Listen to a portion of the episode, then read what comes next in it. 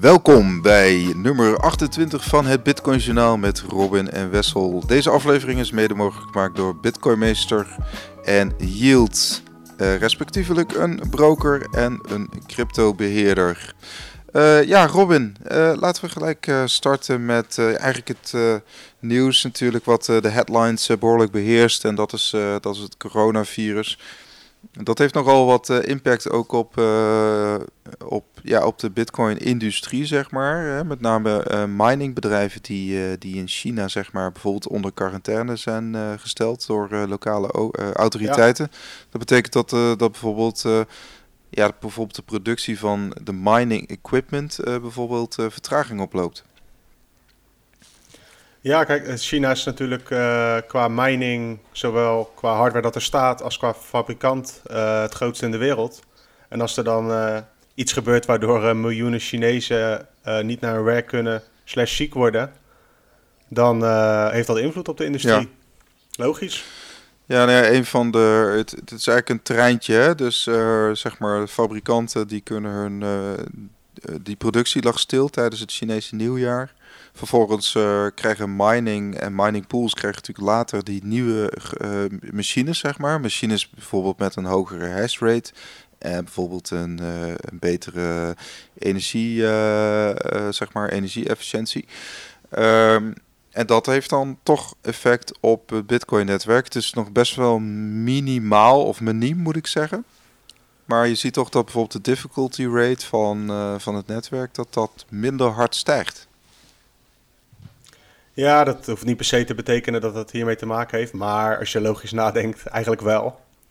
Uh, want ik denk dat uh, ja, de hele industrie gaat hier last van krijgen. Want het werkt door in eigenlijk van alles. Van computers, van, of je nou een PlayStation hebt of een tv en auto's. Alles wat daar gemaakt wordt, uh, wordt natuurlijk gewoon in de weg gezeten door zo'n uh, uitbraak. Door zo'n uh, epidemie. Ja, ik denk dat... Ja. En ik denk ja, dat Bitcoin uh, hier wel tegen kan. Maar het is gewoon even een, uh, vooral een klap voor de mensen die hier uh, hun business op baseren natuurlijk. Ja, ja, we hebben allemaal wel iets uh, van Chinese makelij in huis natuurlijk. En uh, ja, je kunt zeggen dat Bitcoin... Ja, ik heb zo... Ja? Ik heb zo vermoeden dat... Uh, Weet dat, dat alle telefoontjes en zo ook vol zitten met Chinese apparatuur. Ook al is het geen Chinees merk. Ja, precies. Volgens mij Fox, hè. Foxconn is natuurlijk een grote uh, uh, ja, toeleverancier voor Apple bijvoorbeeld. Uh, die hebben hun productie ook uh, deels moeten stilleggen. Uh, maar de difficulty rate stijgt minder hard. Dat betekent, uh, wat betekent dat eigenlijk? Hè? Want in dat, uh, in dat stuk wat we hebben geplaatst uh, zeggen ook sommigen... Nou ja, het, de bestaande miners... Uh, Daar kan het juist ook gunstig voor zijn, hè? Dat, dat die difficulty rate minder hard stijgt. Omdat zij dan uh, toch uh, bijvoorbeeld weer iets meer inkomsten krijgen. Ja, want de, de, de... ja het is, uh, als de concurrentie afneemt doordat er minder miners zijn die hard door kunnen knallen... Uh, is het voor de miners die wel nog actief zijn op het netwerk natuurlijk uh, in principe goed nieuws... omdat zij minder concurrentie hebben. Dus in principe kan je met minder computerkracht dan meer geld genereren. Simpel gezegd. Ja, dat blijft een grotere stuk van de taart uh, voor hun uh, over. Ja, kijk, uh, dat is ook uh, hoe Bitcoin werkt. Het is een constante manier van, uh, met proof of work is een constante strijd om zoveel mogelijk hash rate. En als die ergens anders afneemt, dan zijn er kansen voor anderen. Want het kan ook zo zijn dat bepaalde mensen nu juist weer, net door dat kleine knikje, wel rendabeler kunnen zijn met hun mining. Ja. Ja, want even misschien voor, voor ja, nieuwelingen ook. Hè. Difficulty rate is eigenlijk de, de moeilijkheidsgraad voor het vinden van, van een bepaalde hash, toch? Dat is eigenlijk de, de wiskundige puzzel ja. die, uh, die een miner uh, probeert op te lossen voor het vinden van een blok.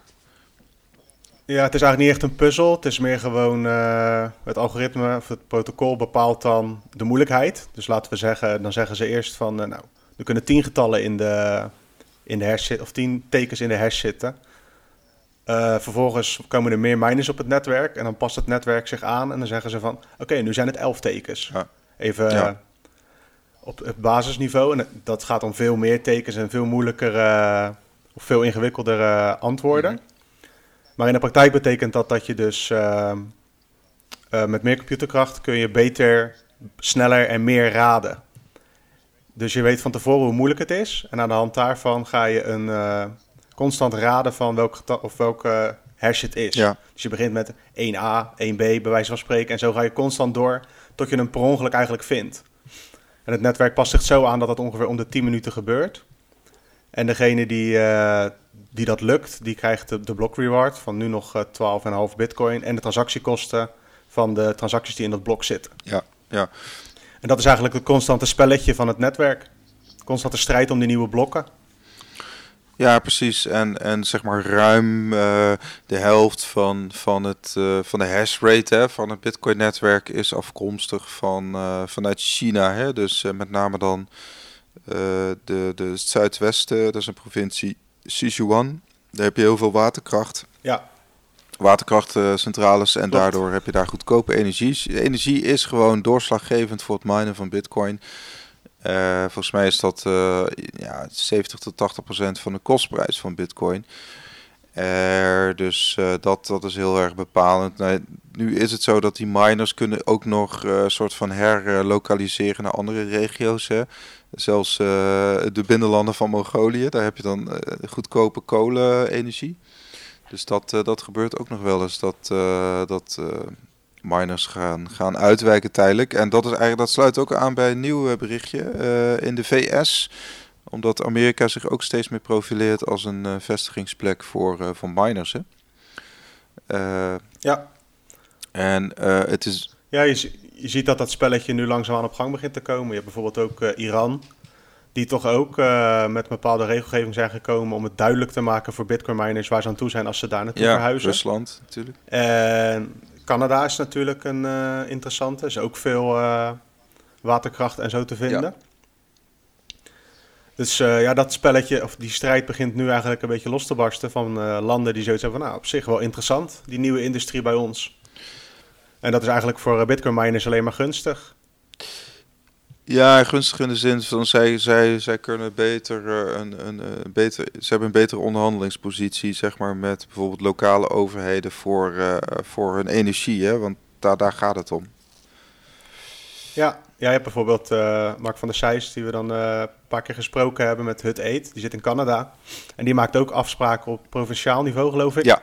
Over de energieprijs die zij dan uh, moeten betalen elke maand. Dus op die manier kan je dan als ondernemer ook uitgaan van een bepaalde prijs. En daar kan je dan ja, ja, de rest op aanpassen. En dat zijn wel afspraken die nodig zijn wanneer het grootste gedeelte van je inkomsten afhankelijk is van hoe duur je elektriciteit is. Ja, nou potentieel is misschien wel een uitdaging natuurlijk. Stel dat jouw productie in Amerika zit, maar je moet die apparatuur nog steeds uit China halen. Dan, dan zou je nog steeds wel tegen...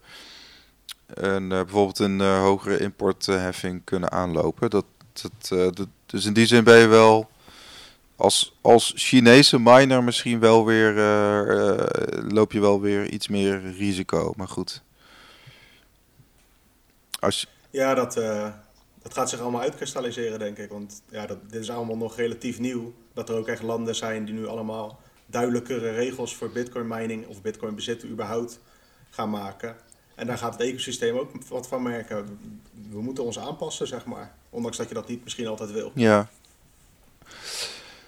Nou ja, we hebben gezien er een, een, een, een ander effect van, van het virus uh, lijkt ook te zijn dat, dat, dat in ieder geval de bitcoinprijs uh, aan het stijgen is. Volgens sommigen heeft dat verband met elkaar. Je ziet in ieder geval dat bijvoorbeeld ook de goudprijs uh, ook uh, is gestegen de afgelopen weken. En we kunnen wel zeggen dat de bitcoinprijs, uh, die, is, uh, die is toch ook behoorlijk gestegen weer. Uh, dus zou, zou ik zo zeggen, de, de, de, het narratief van uh, bitcoin als safe haven. Ik zag ook een stukje bij C N B C, zeg maar. Er waren analisten die normaal, zeg maar, traditionele financiële markten doen.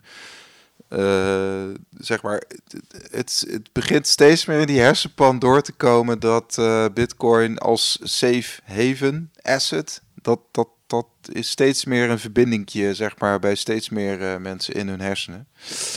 Uh, en dat, um, ja, ik weet niet, dat, dat viel me op. En dat kan, dat kan een, een ja, gevolg denk... zijn van, uh, van die epidemie. Ja, ik denk dat dat allemaal wel meespeelt. Het is ook vaak uh, dat zulke soort dingen moeten gebeuren voordat je doorhebt hoe interessant het eventueel kan zijn natuurlijk. Ja. Want als jij een uh, klompje goud in Wuhan hebt uh, liggen nu in China, nou, no way dat je dat er zomaar uitkrijgt. Bij wijze van spreken. Terwijl een, uh, een bitcoin uh, transactie is zo gedaan. Ja. En als je er dan van uitgaat inderdaad dat het uh, als oppotmiddel kan dienen of inderdaad als safe haven, dan is dat een, ja, ik denk een goed marketingverhaal stiekem voor bitcoin. Ja, bitcoin rendeert bij ellende, zeg maar. Ja, jammer genoeg misschien, maar ja, zo is het wel ook bedoeld. Hè? Het is ook ingestoken als voor iedereen uh, die het wil gebruiken. En als, als jij niet in de penarie zit, dan is er misschien minder drang om erover te leren en uit te zoeken hoe het werkt en om het te gaan gebruiken. Ja.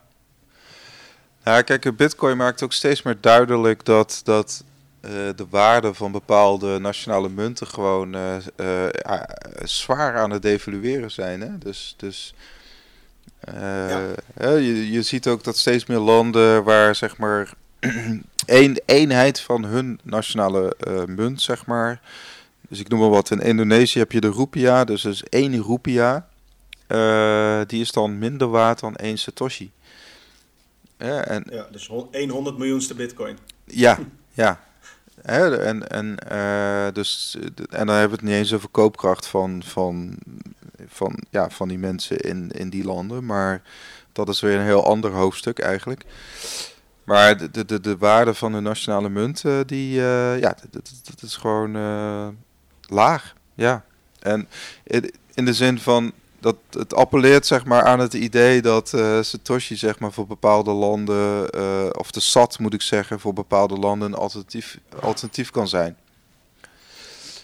Ja, kijk, bij ons is het nog een beetje uh, te ver dat je zegt van een cent is een Satoshi, weet je wel. Maar er zijn dus landen waar dat al veel verder gevorderd is, dat de hele munteenheid nog minder dan een Satoshi waard is. En dat is zeg maar een soort van gedachtesprongetje van, ah, het, het kan dus wel. Wat we, ja, dat weten we al, want het is al langer het geval. Maar dat er dus uh, uh, valuta's zijn die al onder de waarde van één satoshi zitten. Dat betekent gewoon dat bitcoin als uh, valuta ook werkt. Als het daar ook nog blijkbaar een soort van als valuta gebruikt kan worden. Ja, als, als, want, als een mini, uh, meaning of exchange, zeg maar. Een, uh, een, een, uh... Ja, maar dat is ook het enige wat je ermee kan doen. Want als jij uh, een munt hebt met uh, hele nog ergere inflatie dan uh, in de westerse landen, veel erger, dan wordt je geld constant minder waard. Dus het enige wat je ermee kan doen is uitgeven. Niet sparen in ieder geval. En dan kom je bij het safe haven aspect van, nou, misschien is bitcoin of edelmetaal of whatever wel interessant dan. Ja, bitcoin is een betaaltechnologie, maar ook een spaartechnologie eigenlijk. In de eerste instantie een soort spaartechnologie. Het is gewoon een manier om... Ja, geld is het... Dat is wat anders dan een betaalmiddel. Ja, het is een valuta. Ja. En uh, het is... In die... Vinden wij in ieder geval. Niet heel de wereld is het daar nog mee eens, maar... Ja, in die zin kun je het scharen onder de, de, de forex, hè? De forex-valuta inderdaad. Uh, zoals ook de euro en de dollar. Uh, nou ja, goed, dat uh, we zien dat... Uh, ik, ik volg ook wel die Peter McCormack, hè, die podcaster. Ze zit nu in Latijns-Amerika. En een van zijn bevindingen is ook dat, dat bijvoorbeeld de Venezuela... dat, dat uh, ja, toch de meeste mensen die hij spreekt in ieder geval... hebben toch eerder over bitcoin dan bijvoorbeeld over andere cryptovaluta... Hè, die ook zeggen van, uh, ja, wij worden hier gebruikt. Maar het, het schijnt toch dat, dat uh, nou ja, bitcoin... is daar gewoon wel een do- is dus de dominante cryptovaluta voor, voor de lokale bevolking. En je ziet ook wel... Ja, ik denk dat dat overal ter wereld wel is. Ik denk niet dat er veel plekken zijn waar, het ge- waar andere valuta veel meer gebruikt worden. Maar uh, correct me if I'm wrong. Ja. Dus, nee, ja, er zijn natuurlijk... Kijk, moet ook wel genoemd worden dat hij, uh, als het andersom was, had hij het waarschijnlijk niet gemeld. Want hij is natuurlijk ook gewoon, net als wij, gewoon lekker op de Bitcoin uh, train. En hij probeert... Uh, van die altcoins er zo niks meer uh, van doen te hebben. Ja. Dus, kijk, dit is een beetje zo'n klein verhaaltje. Maar wat ik, ik vind wel uh, interessant wat daar gebeurt. Want er zijn dus wel communities die gewoon bitcoin gebruiken om te betalen. Je hebt ook mensen die een uh, heel netwerk, mesh-netwerk aan het bouwen zijn... met lokale netwerken. Ja. Voor als het stroom uitvalt, dat ze nog steeds transacties kunnen sturen naar elkaar. Ja. En op die manier kunnen ze dus in bitcoin betalen... terwijl de rest van het land plat ligt omdat er geen elektriciteit is op dat moment. Of de rest van dat gebied. Dus er worden daar ook wel toepassingjes gebruikt. Of gebouwd in ieder geval. Nou, interessant inderdaad. Uh, ja, laten we naar het volgende onderwerp gaan. Uh, eigenlijk een, een, een kopje, een kopje crime kunnen we zeggen. Een kopje crime wil zeggen... Uh, ja, bijvoorbeeld afpersers. We hebben, uh, we hebben iemand of een groepje in Nederland die uh, bombrieven uh, neerlegt. Uh, vandaag is ook bij het hoofdkantoor van de I N G uh, een bombrief ontploft. Dus uh, ja. Het zijn niet, uh, ja, zal ik het zo zeggen, het zijn niet uh, alleen de M K B-bedrijven, zeg maar. Hè? We, we zagen bij deurwaarders, we zagen bij een aantal financieel uh, of I T-dienstverleners, uh, maar ook uh, bij uh, ja, een van de grootste banken. Volgens mij de grootste Nederlandse bank. De I N G uh, is nu ook een bombrief uh, ge- geëxplodeerd. Um, en we zien, we zien dat uh, afpersers dus bitcoin gebruiken als, uh, als losgeld. Uh, of hackers. Hè? Dus dit, deze bombrievenlegger die wil dus ook uh, uh, bitcoins. Maar we zagen ook een hack bij een ja, instituut waar ik nog nooit van had gehoord. Bij Wetsus in Leeuwarden zagen we ook... Uh, dat daar uh, een hacker uh, bitcoin als losgeld vroeg. En eerder natuurlijk bij de Universiteit van uh, Maastricht. Dus uh, ja, opvallend. Uh, want bitcoin is natuurlijk pseudo-anoniem, kun je zeggen. Ja. Uh, maar blijkbaar kunnen, ja, blijkbaar zijn er nog bijvoorbeeld genoeg uh, mixing, mixing services uh, ja, aanwezig om, om de ontvangen bitcoin vervolgens... Uh, ja, in het illegale circuit te krijgen. Nou ja, dan ga je ervan uit dat mensen uh, überhaupt die bitcoin eerst betalen... en daarna dat degene die het ontvangt, dus de crimineel in deze... ook daadwerkelijk in staat is om dat allemaal op een goede manier te doen. Want doordat uh, de hele boekhouding van bitcoin gewoon open is... ja, ga je ook gewoon, uh, uh, hoe heet dat, uh, alles kunnen terugkijken... en alle transacties kunnen terugvinden. En vaak is het dus zo dat mensen alsnog wel gepakt worden... Ja, oké, okay, maar... Dat is vaak, ik zeg vaak, maar dat mensen af en toe gepakt worden. Maar wat je dus ziet is dat mensen naar bitcoin vragen... omdat dat gewoon een manier is om gemakkelijk... Uh, zonder toestemming van anderen transacties te doen. En dat is ook waar het voor bedoeld is. Hoe vervelend het dan ook is dat het voor dit soort dingen gebruikt wordt. Ja, het, wat, wat maakt bitcoin aantrekkelijk? Want ik kan me voorstellen dat... Het, het is even natuurlijk ook een praktisch voordeel... Dat, dat je hoeft niet bijvoorbeeld ergens een zak met cash uh, op te halen of zo. Hè? Dus uh, het is digitaal. Ja, kijk, als jij, uh, als jij ransomware eruit stuurt... en dat staat op iemands computer... en jij moet eerst een, uh, een PayPal-betaling regelen... ja, dan moet je toch maar hopen dat PayPal het gewoon goedkeurt... bij wijze van spreken. Een digitale dollar- of eurobetaling is gewoon afhankelijk van een derde partij... En bij bitcoin is dat niet het geval. Dus je hebt die slag heb je als uh, misdadiger al te pakken. Als afperser. Ja. Ja, er komt geen bank bij kijken. Er komt geen uh, tussenpersoon bij kijken. Het is een hele, ja, uiteraard een directe betaling. Uh, ja, goed. Dat, dat propageren wij ook natuurlijk. Hè? Uh, alleen je... je Uh, vervolgens vraag ik me af, want je hebt, je hebt natuurlijk steeds meer bedrijven die die blockchain kunnen analyseren. Hè? We kennen Chain Analysis, we kennen Cypher Trace, ja, je hebt, zo heb je er nog een aantal andere token analysten. Um, en die, die speuren zeg maar de blockchain af en die hebben natuurlijk steeds meer tools om um, ja, die adressen zeg maar soort van te, te, te lokaliseren en uh, te brandmerken. Uh, dus ik kan me voorstellen dat dat is wel een risico als crimineel, zeg maar. Ja, klopt. Maar ja, dat ligt een beetje, dat ligt allemaal weer buiten Bitcoins ding. Bitcoins rol hierin is dus gewoon het betalen met Bitcoin, dat dat zonder toestemming kan. Uh, ja, gek genoeg is het eigenlijk als criminelen en di- mensen die je niet zo aardig vindt het kunnen gebruiken. Dat betekent wel dat Bitcoin werkt. Maar wat wel, er kleeft gewoon een groot risico aan en dat is volgens mij niet... Uh, bij iedereen doorgedrongen. Dat, ja, Bitcoin is dus niet anoniem. Je moet heel erg je best doen. Wil je hiermee wegkomen zonder dat mensen sporen kunnen vinden, zeg maar. Ja, want dan komen we toch op het onderwerp van de coinmixing. Ik wil, ik wil dat toch nog eventjes behandelen. Ook omdat het uh, te maken heeft met uh, het nieuws van vandaag. Uh, hè, Dropbit. Uh, er zijn gewoon nog coinmixers zeg maar, op de markt... waarmee je eigenlijk jouw bitcoin kan anonimiseren. En uh, wellicht kun jij uh, gewoon even stapsgewijs uitleggen hoe dat werkt. Ja, wat er in de praktijk eigenlijk gebeurt is dat je... Uh, je hebt bitcoin op je adres. En je hebt zoiets van, nou, ik wil niet dat uh, iedereen precies mijn bitcoin meer kan volgen. Dan stuur je dat naar een bitcoin mixer. Dat doen allemaal andere mensen ook met verschillende transacties. Vervolgens worden al die bitcoin eigenlijk een soort van opgesplitst... en uit elkaar getrokken tot satoshis en weer bij elkaar gedaan, et cetera. Dan krijg je uiteindelijk, iedereen die de bitcoin erin stopt, krijgt dezelfde aantal bitcoin weer terug. Maar dan op verschillende adressen verspreid en gemixt. Letterlijk door elkaar gehusteld eigenlijk. Zodat het moeilijker te volgen is uh, waar de bitcoin naartoe gaat en zo. En dat wordt inderdaad uh, gebruikt blijkbaar door witwassers. Maar het is niet illegaal om je bitcoin te anonimiseren, zeg maar. Nee, en daar gaat ook een beetje de, de, de discussie over, hè? Um... Ja, want even het nieuwtje. Ja. Uh, de oprichter van Dropbit, dat is een uh, bitcoin wallet. Ja. Die uh, is gearresteerd wegens het uh, uh, mogelijke betrokkenheid bij het uh, witwassen van ruim driehonderdvijftigduizend uh, bitcoin. Dat is nogal wat. Ja, dat, dat, dat is zeg maar op dit moment is dat uh, volgens mij drie komma zeven miljard dollar waard. Uh, het is volgens mij iets van drie komma vijf miljard euro. Destijds was het uh, driehonderd, ruim driehonderdduizend uh, euro waard. Uh, want het is, het is ja. tussen tweeduizend veertien en tweeduizend zeventien is dit gebeurd. Het staat ook helemaal los van Dropbit. Dropbit is eigenlijk een soort nieuw bedrijfje voor hem. De, daarvoor heet het uh, Helix. Uh, Helix was eigenlijk een, een, een CoinMix service. En die werkte dan nou samen met, uh, ja, met een online uh, darknet uh, marktplaats. Waar je drugs kunt kopen en valse ja. papieren en zo.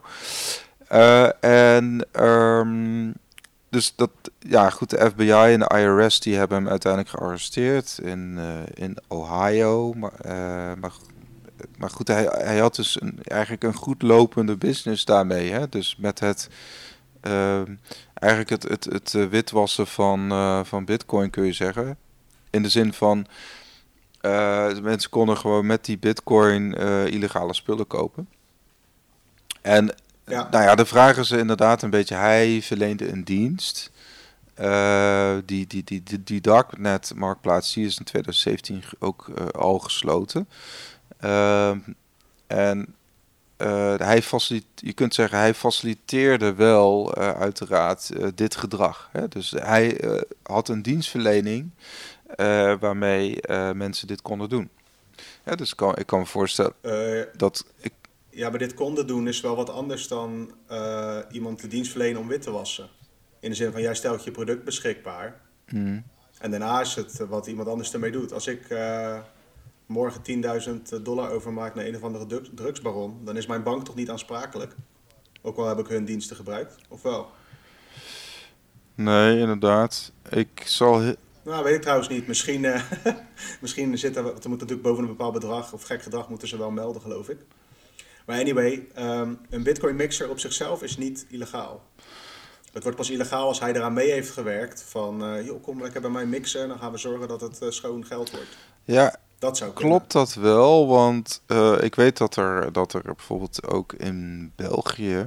zelfs in Nederland volgens mij, zo'n bitcoin mixer is opge- opgerold. Hè? De... Ja, dat heeft dan altijd te maken met witwassen inderdaad, dat wordt dan gezegd. Maar voor, wat naar mijn weten is het niet illegaal om je bitcoin anoniemer te maken. Nee, maar ik, ik kan me zo voorstellen, maar goed, nu zijn we een beetje aan het, uh, aan het speculeren. Hè? Dus dat, ik denk als privépersoon zal het, zal het inderdaad uh, niet strafbaar zijn. Maar hij, hij maakte er een business omheen. Hè? Dus hij adverteerde met die dienstverlening. Hij had een website gemaakt van Helix. Uh, ik, uh, ik, kan, ik, kan, ik kan het voor jou doen. En dan uh, bewijs van. Hè? En dan hier. Dus hij werd ook gepromoot zeg maar, op die darknet uh, marktplaats. Ja, ja ik, pro- ik probeer het ook. Ik probeer dit geval niet goed te praten, want daar heb ik te weinig. Uh, ja. Ik weet daar niet, te veel, niet zoveel van natuurlijk. Maar gewoon mixen als geheel, als in van op het netwerk van bitcoin... je bitcoin naar elkaar sturen om het anoniemer te maken... dat is niet verboden, voor zover ik weet. Nee, ik denk als, en wat deze, als privépersoon wat, niet, denk ik, nee. Dus hè, als jij zegt van... Uh, uh, ik, ik, ik wil mijn bitcoin net zo anoniem maken als cash... want daar komt het eigenlijk op neer... Uh, bij wijze van, ja. dan uh, mag dat volgens mij nog steeds. Uh, alleen... Ik hoop het in ieder geval, want anders dan uh, niet dat ik uh, mix voorlopig. Maar, uh, hoe heet dat? Het zou heel raar zijn als dat al niet meer, niet meer kan. Laat ik het zo zeggen. ja, ja. Nou ja, op Twitter is in ieder geval ook wel een uh, behoorlijke discussie. Peter McCormack heeft er openlijk uh, over uh, gerapporteerd. Hè, want uh, Dropbit, dat is een adverteerder bij hem. Dat, daar gaat hij nu mee stoppen. Uh, hij heeft ook contact gelegd met de broer van die uh, Larry Herman. En um, er is ook een advocaat, Jack, Jack Servinski. Die, die ja, is ook wel een bekende in de space, inderdaad. En die heeft wel twijfels bij um, een paar van de aanklachten die zeg maar de uh, Department of Justice uh, heeft uh, geuit hè, richting uh, deze meneer. En dan gaat het met name over... Uh, Dan gaat het met name eigenlijk over het, het, het, het, uh, het ontbreken van een vergunning uh, om zeg maar payment services uh, te, te... Dus ze, za- ze zagen zeg maar die mixing service echt als een manier van uh, be- een betaalservice zeg maar. En in de ogen van deze Servinski is dat toch uh, iets te zwaar aangezet. Ja, precies. Nou ja, natuurlijk het beste voorbeeld van iemand die dan uh, beschuldigd is van het uh, faciliteren van zulke dingen is uh, Ross Ulbricht. Die uh, ja. oprichter van de Silk Road, waar, waar je, waarop je eigenlijk alles kon kopen wat uh, God verboden had. En wat God niet verboden heeft trouwens, was niet allemaal illegaal spul. Maar die zit al uh, in x aantal jaren vast, omdat hij een platform had heeft gebouwd waar iedereen daar gebruik van maakte. En nog in x aantal andere zaken. Kijk, en als dat uh, bewezen kan worden bij... Uh, bij deze persoon, op kleinere schaal met zo'n uh, Bitcoin mixer, dan kan ik me voorstellen dat hij flink in de penarie zit. Ja, kijk, gerechtelijk gezien. Ja, laten we vooropstellen dat dit niet uh, klein bier is, zeg maar. Weet je wel? Dit, dit, nee, dat is hè, zo. driehonderd... Nee, ik bedoel, het vergeleken met Silk Road. Ja, misschien nog inderdaad. Maar kijk, vergeleken met uh, privétransacties. Hè, als, als, als ik mijn Bitcoin naar uh, Wasabi Wallet stuur, dan kan ik dat volgens mij via Wasabi uh, helemaal anonimiseren. Uh, ja, dat is natuurlijk, ja. Hè, dat is natuurlijk een andere koek dan uh, als ik nul komma één uh, whatever. Ik ga honderdduizend Satoshi uh, anonimiseren in plaats van driehonderdvijftigduizend Bitcoin. Uh, ja, nee, dat klopt. Dus dat... Het is inderdaad geen klein bier. Her, en, nou ja, goed. Anyways, um, het is een opmerkelijke zaak. En um, het betekent, ja, het betekent helaas voor het breed publiek dat, dat Bitcoin... Ik kreeg ook wel appjes uh, gisteren van... Uh, oh, dus uh, het is uh, bombrieven en Bitcoin. Nu telt Bitcoin echt mee, weet je wel. Dus op de een of andere manier komt Bitcoin nu bij sommige mensen in hun hoofd... Uh, door via negatieve weg eigenlijk. En, uh... ja, maar dat hou je toch. We gaan hier nog veel meer van krijgen, van allerlei van zulke soort nieuwtjes. En we, we publiceren het zelf ook natuurlijk over, hè. Het is ook gewoon nieuws. En het is uh, de, de misdaad in dit geval, bijvoorbeeld bij die ransomware of bij uh, Bitcoin eisen als losgeld, is niet Bitcoin. Of Bitcoin vragen. De misdaad is, bij wijze van spreken, uh, iemands computer blokkeren en daar iets voor vragen. Bitcoin is toch niet degene die dat... Uh, die dat doet. Zeg maar, bij zo'n bombrief zeggen we toch ook niet van... Uh, oh, dat, dat post is toch wel echt uh, gevaarlijk, want er worden bombrieven mee verstuurd. Het is allemaal zo makkelijk om dat allemaal in het frame van Bitcoin uh, te trappen, zeg maar. Nee, dat, dat... Ik vind die nuance wel belangrijk. Nee, maar het is ook belangrijk om die nuance aan te brengen. Kijk, maar ik, je kunt niet weten hoe andere mensen denken natuurlijk. Uh, en wat voor interpretaties nee. zij maken. En uh, dus... dus... Uh, zij zien bombrieven Bitcoin of zij zien fraude Bitcoin. Dus daardoor blijft het voor sommigen wel in dat hoekje hangen, zeg maar. Uh, ja, maar het hoeft ook niet... Uh, ja, Bitcoin heeft geen centrale marketingcampagne, toch? Dus het hangt ook gewoon vanaf van wat we allemaal aan het doen zijn. En als er genoeg gebouwd wordt en het blijft interessant, dan als het werkt en het werkt goed en het uh, is voor veel mensen interessant, dan komen de, komt de rest vanzelf. Zeg maar, als iemand uh, Bitcoin leest en een bombrief en dan denkt... nou, ik hoef daar niks mee te maken te hebben met een financieel ander systeem of een uh, nieuwe valuta... dan was hij er ook niet gekomen, al was het een positief nieuwtje geweest, denk ik. Dat komt wel. Ja, het is natuurlijk ook een beetje voortschrijdend inzicht. Ik bedoel, we weten allemaal dat... Uh, ik weet wat, minstens de helft van, de, van alle cash-biljetten of Amerikaanse dollars... heeft uh, kooksporen, bijvoorbeeld. Ja, precies. Uh, dus ik bedoel... Alleen het lijkt... En Bitcoin is dan de boosdoener. Ja, ja dat lijkt toch een beetje een soort van... Uh, die, die, die, iets transparanter te worden of zo. Dat, dat het... Uh, ja, met, met, met cash, ja. Uh, lijkt het... Maar dit, dit, Bitcoin is dan voor sommigen nieuw. En dan... Uh, ja, dan, dan kunnen ze zeg maar daar, daar geen scheiding tussen aanbrengen. Ja, maar de dollar heeft natuurlijk wel echt een marketingteam. Namelijk heel Amerika. De Fed. Weet je, dat is een heel, heel andere grootte van orde, ook qua, nog qua macht en qua alles. Dus het is logisch dat er een ander bericht over Bitcoin naar buiten komt. Ja. Als, het, als ze het zouden zien als een gevaar, dan uh, wanneer iets over dollar naar buiten komt. Ja. Denk ik zo. Nou moet ik ook zeggen, het is inderdaad wel algemeen bekend gewoon dat contant geld nog steeds king is op, in uh, bijna al die criminele circuits en dat er inderdaad overal drugs op zit. Maar ja, dat is, ook dat is niet echt iets om een uh, valuta op af te rekenen. Ik vind het vooral vervelender dat er dan weer, uh, weet ik het hoeveel, aan miljarden uh, staatsobligaties worden uitgegeven en er weer nieuw geld wordt gemaakt. Ja, ja. Dat vind ik veel vervelender dan een beetje koken op een biljet. Ja, het is ook wel lekker, weet je wel, dat je in zo'n zwembad vol met dollar springt in plaats van zo'n bitcoin op een U S B-stickje. Heb je als ik spreek je uit ervaring? Heb je als... Ik ben een millennial, hè? Ik heb nog no- ik heb nog nooit in een uh, biljettenbad kunnen zwemmen. Ik ken er alleen maar gifjes van. Um, ja. Alright, dus uh, nee, inderdaad, interessant. Bitcoin, uh, ja, het staat nooit stil, het gaat altijd door, uh, altijd wel iets interessants uh, te melden. Um, Even kijken, ja, uh, wij zijn trouwens twintig februari zijn wij uh, bij Yield, uh, Yield Event. Dat is een kennisavond. Uh, Yield is zeg maar een cryptobelegger om uh, onder andere uh, in Bitcoin te handelen. En uh, Bitcoin Magazine is ook een van de sprekers. Dus uh, twintig februari bij, in Rotterdam bij Spaces uh, aan het Hofplein uh, vanaf vier uur. Dus uh, dat is misschien nog wel een interessante om uh, een kijkje te nemen. Yes, en uh, bedankt voor het luisteren allemaal.